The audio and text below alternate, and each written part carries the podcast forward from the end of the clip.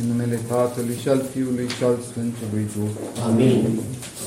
Iubiți credincioși, astăzi, pe lângă întâmplarea aceasta a vindecării celui lunatic, stăpânit de Duhul Muțeniei, avem uh, și Codovania, adică încheierea sărbătorii schimbării la față a Domnului Hristos și avem, iată, și ultimele zile, străbate ultimele zile ale postului adormirii Maicii Domnului, post pe care însuși Domnul Iisus Hristos l-a menționat,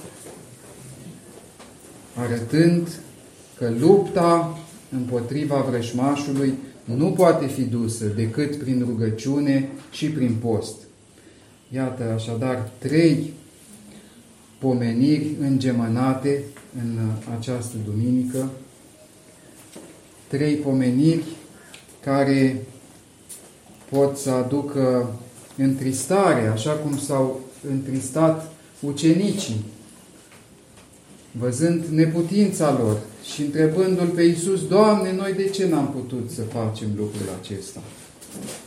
Și de multe ori, dacă ei au fost neputincioși, de zeci de ori mai mult suntem uh, și noi urmașii lor, neputincioși și poate că nici nu-L mai întrebăm pe Dumnezeu, Doamne, de ce nu putem face aceasta. Însă, ca să nu biruie tristețea, întotdeauna ne raportăm la iubirea de oameni a lui Dumnezeu și chiar dacă El a spus că va fi dat spre moarte, El, Fiul omului, va fi ucis de oameni. Iată cât de contradictorie și de nefirească este această realitate, ca Fiul omului să fie ucis de oameni. Dar tot El a spus că va învia a treia zi și astăzi avem și bucuria învierii Lui și bucuria aceasta a schimbării la față, care este ca un al doilea Paști al Domnului. Un Paști la care ne ia părtași și pe noi și ne cheamă la suișul cel duhovnicesc, ca să nu ne pierdem vremea cu gândurile cele rele, cu gândurile cele negre, cu neputințele, cu văicăreala, cu a zace la pământ, cum spune unul din imnele acestei sărbători, ci dacă ne ridicăm și pornim la suișul cel duhovnicesc, chiar de a merge târâși și grăpiși, totuși Domnul ne așteaptă și ne însuflețește ca să nu ne mai uităm înapoi, ci să mergem către vârful muntelui și Dumnezeu știe dacă vom ajunge sau nu, însă în cele în care vom pleca din lumea aceasta, în acelea vom continua și dincolo. Dacă vom pleca urcând, urcușul va fi nesfârșit în veșnicie.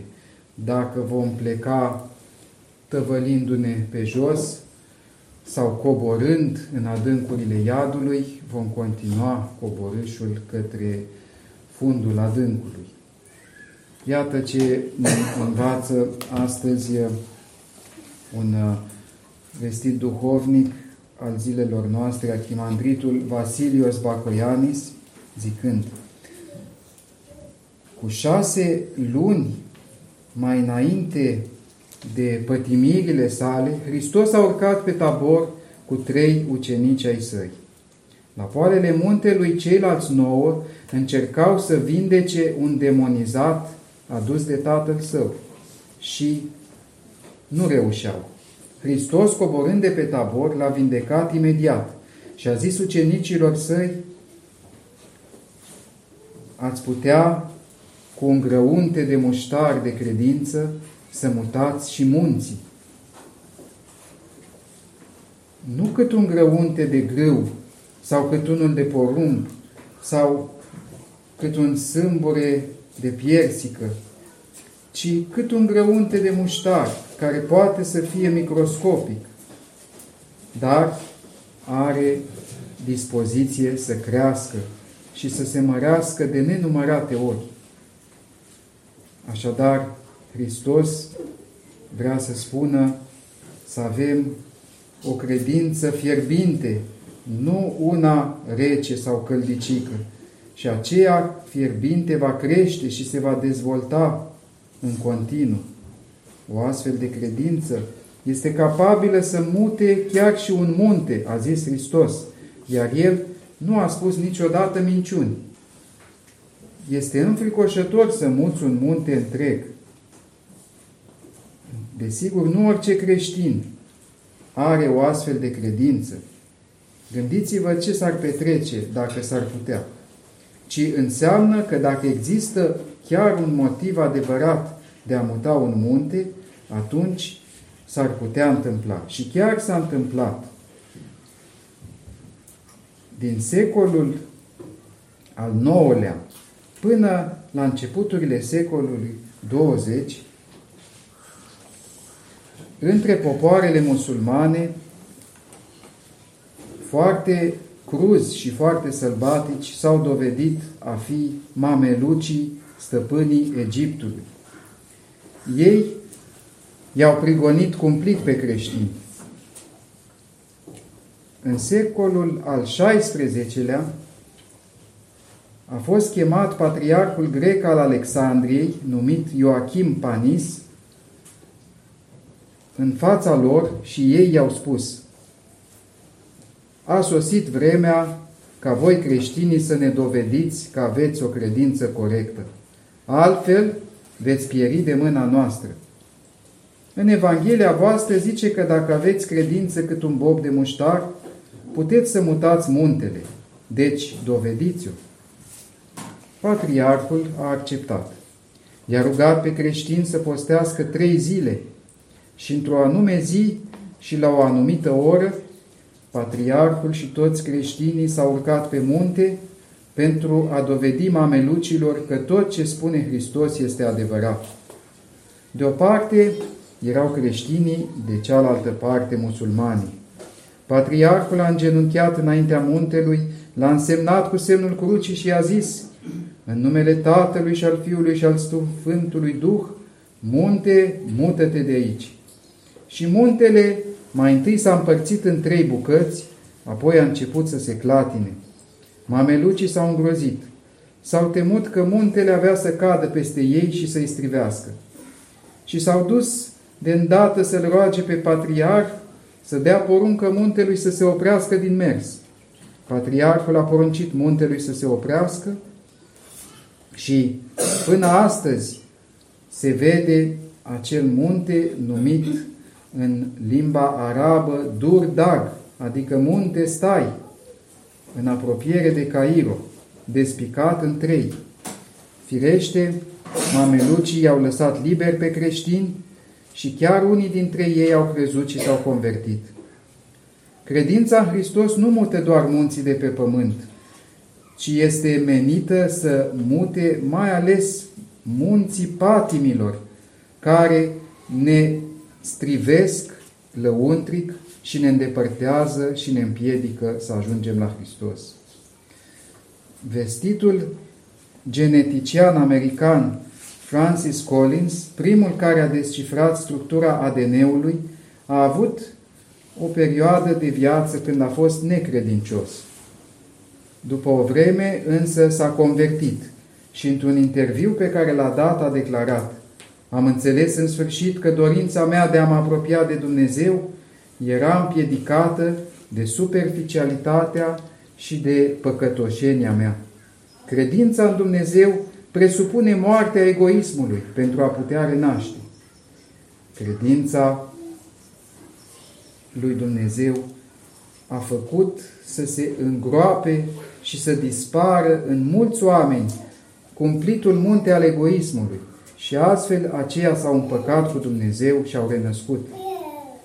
Această distrugere a egoismului este o lucrare mult mai valoroasă și mai înaltă decât a, munta, a muta un munte dintr-un județ în altul.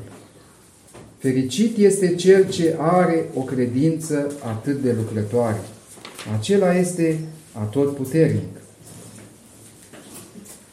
Hristos a zis ucenicilor săi, atunci când i-a trimis prima dată la propovăduire, pe când trăia și el în mijlocul lor, le-a zis pe demoni să-i scoateți.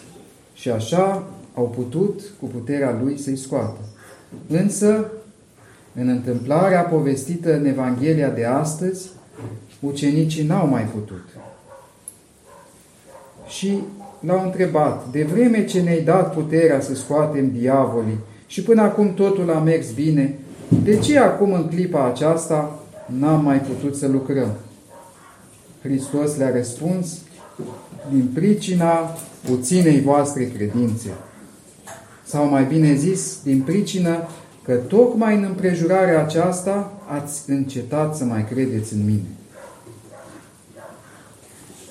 Ce s-a întâmplat? L-au văzut pe Hristos făcând diferențe între ei și credința lor s-a șubrezit. De pildă, în casa lui Iair, Hristos a luat pe el, împreună cu el, pe Petru, pe Iacob și pe Ioan și pe ceilalți i-a lăsat la afară. La fel a făcut și pe muntele taborului. Pe ceilalți i-a lăsat jos să aștepte. Ei n-au suferit această lucrare. Se întâmpla mai înainte de cinzecime și erau încă neputincioși. Îi invidiau pe cei trei ucenici aleși și au început să se îndoiască de Hristos în adâncul lor. Și când a venit momentul să scoată demonul din acel om, această lucrare era cu neputință. Căci spune Sfântul Iacov în epistola sa, cel ce se îndoiește e asemenea valului mării, mișcat de vânt și aruncat în coace și încolo. Ceva asemănător a pățit și Moise. Deși Dumnezeu spusese odinioară, nu s-a ridicat în Israel proroc ca Moise, pe care Domnul să-l fi cunoscut față către față. De dragul lui Moise, Dumnezeu a săvârșit multe minuni.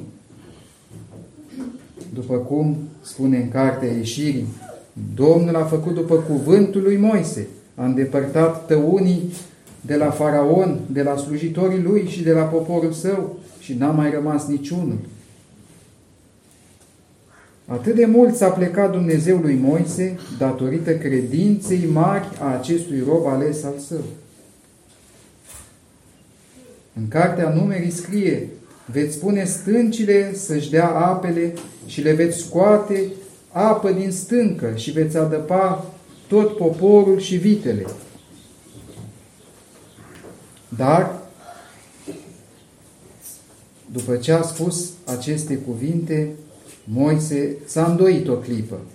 S-a gândit, chiar așa e cu putință să iasă apă din stâncă în mijlocul deșertului și încă atât de multă ca să sature zeci de mii de oameni și toate animalele lor? Însă, cu aceste gânduri lovind stânca, apa nu a ieșit. Moise s-a smerit și a venit în fire și a recâștigat credința, a căzut cu fața la pământ. Apoi, lovind toiagul cu stânca, minunea s-a petrecut. O mamă povestea, dacă voi arunca sticla aceasta în prăpastie și se va sparge, va fi semn că și copilul meu va muri. Așa că nu-l voi lepăda. Dacă sticla nu se va sparge, nici copilul meu nu va păți nimic. Mama a aruncat sticla și aceasta nu s-a spart, a rămas întreagă. Apoi a aruncat și copilul bolnav, dar acesta a murit. Se spune că acela a fost singurul copil care a murit în acea prăpastie, din pricină că acea nefericită mamă l-a pus pe Dumnezeu la îndoială. Atunci când crezi că nu te îndoiești, așa că nu-ți trebuie dovezi, când te îndoiești, nu crezi de plin și nu aștepți minuni. Astăzi, nu Dumnezeu este de vină pentru că minunile sunt atât de rare sau lipsesc cu desăvârșire, ci necredința noastră este de vină.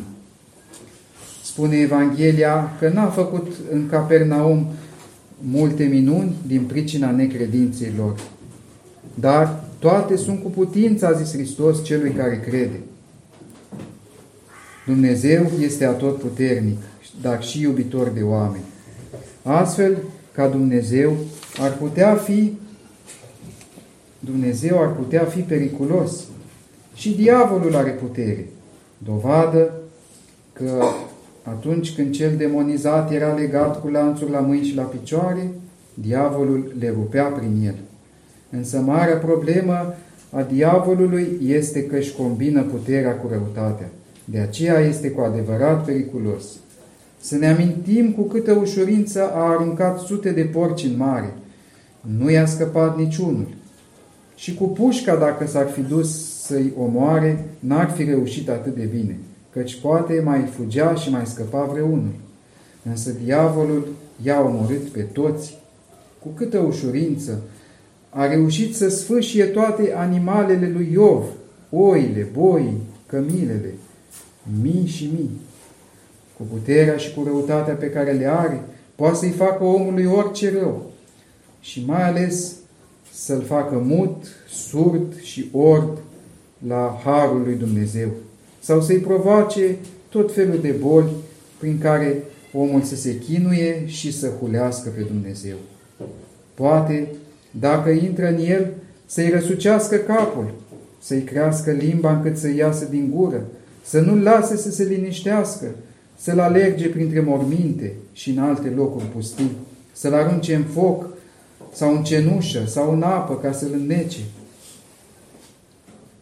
Iată, cu toate acestea, cei mai mulți oameni nici nu cred că diavolul există. Poate chiar să sfâșie oameni. I-a omorât pe toți păstorii lui Iov, a dărâmat și casa lui, unde petreceau copiii lui și niciunul n-a scăpat. Poate să aducă uragane, să dărâme blocuri, să inunde insule, poate să scufunde vapoare, să spulbere orașe și țări întregi, să aducă cu tremure care să ucidă mii și mii de oameni. Sfântul Ciprian care mai înainte era vrăjitor, a mărturisit. Am provocat multe cutremure, aducând multe orașe la ruină. Pe de o parte, diavolul așadar lucrează cu asemenea puteri, dar singur, fără îngăduința Domnului, nu poate să atingă niciun fir de păr al cuiva. Așa că, pentru a ispiti pe ucenici, întotdeauna cere voie de la Domnul. Dar Domnul atunci nu i-a permis. Ca să-l tulbure pe Iov, a cerut voie de la Domnul. Și de data asta Domnul i-a dat voie. Pe mulți i-a aruncat în apă sau în foc, dar nu totdeauna i-a ucis, pentru că nu i-a îngăduit Domnul. Și pentru a intra în porci, iarăși a cerut voie. Poate că diavolul ar fi vrut să, se, să ducă porci în sat. Închipuiți-vă câteva sute de porci mânați de diavol, intrând turbați în sat, dărâmând casele oamenilor, ucigând pe toți care se aflau în calea lor. Domnul nu i-a permis să facă acest lucru. Diavolul este totdeauna sub puterea Domnului. Pe Iov l-a chinuit cu îngăduința Domnului, însă nu i-a luat viața, deoarece nu avea îngăduință. Nu același lucru s-a întâmplat cu fiii săi. Deci dacă Domnul ar lăsa liber pe diavol nu o zi, nu o oră, ci doar câteva secunde, atunci cu toții am fi pierduți. Ar căuta ca un turbat ocazia să facă tot ce se poate mai rău. Ne-ar arunca în iadul atomic și ne-ar pierde pe toți. El vrea ca un turbat să facă aceste răutăți, să distrugă toată zidirea Domnului. Dacă Dumnezeu nu ar pune limită obsesiei lui, l-am vedea pe diavol jucându-se cu lumea ca și cu o minge, spunea un teolog francez. A reușit diavolul să-l ducă sus pe Hristos, din pustiu până la Ierusalim și de acolo pe un munte înalt. Oare n-ar reuși să arunce în aer întreaga lume? De aceea mulți zic, unde este Dumnezeu? De ce nu intervine? Iată unde este. Cu mâna lui nevăzută îl împiedică pe diavol să ne șteargă de pe fața pământului. Faptul că acum trăim, faptul că am venit la biserică, nu ni se datorează doar nouă, ci purtării de grijă nespus de blânde și de nevăzute a lui Dumnezeu care ne ocrotește. Măcar pentru acest lucru, cât de recunoscători ar trebui să-i fim Domnului și cu orice chip să-i mulțumim, păzind voia sa cea sfântă și urmându-i pașii pe muntele taborului. Amin.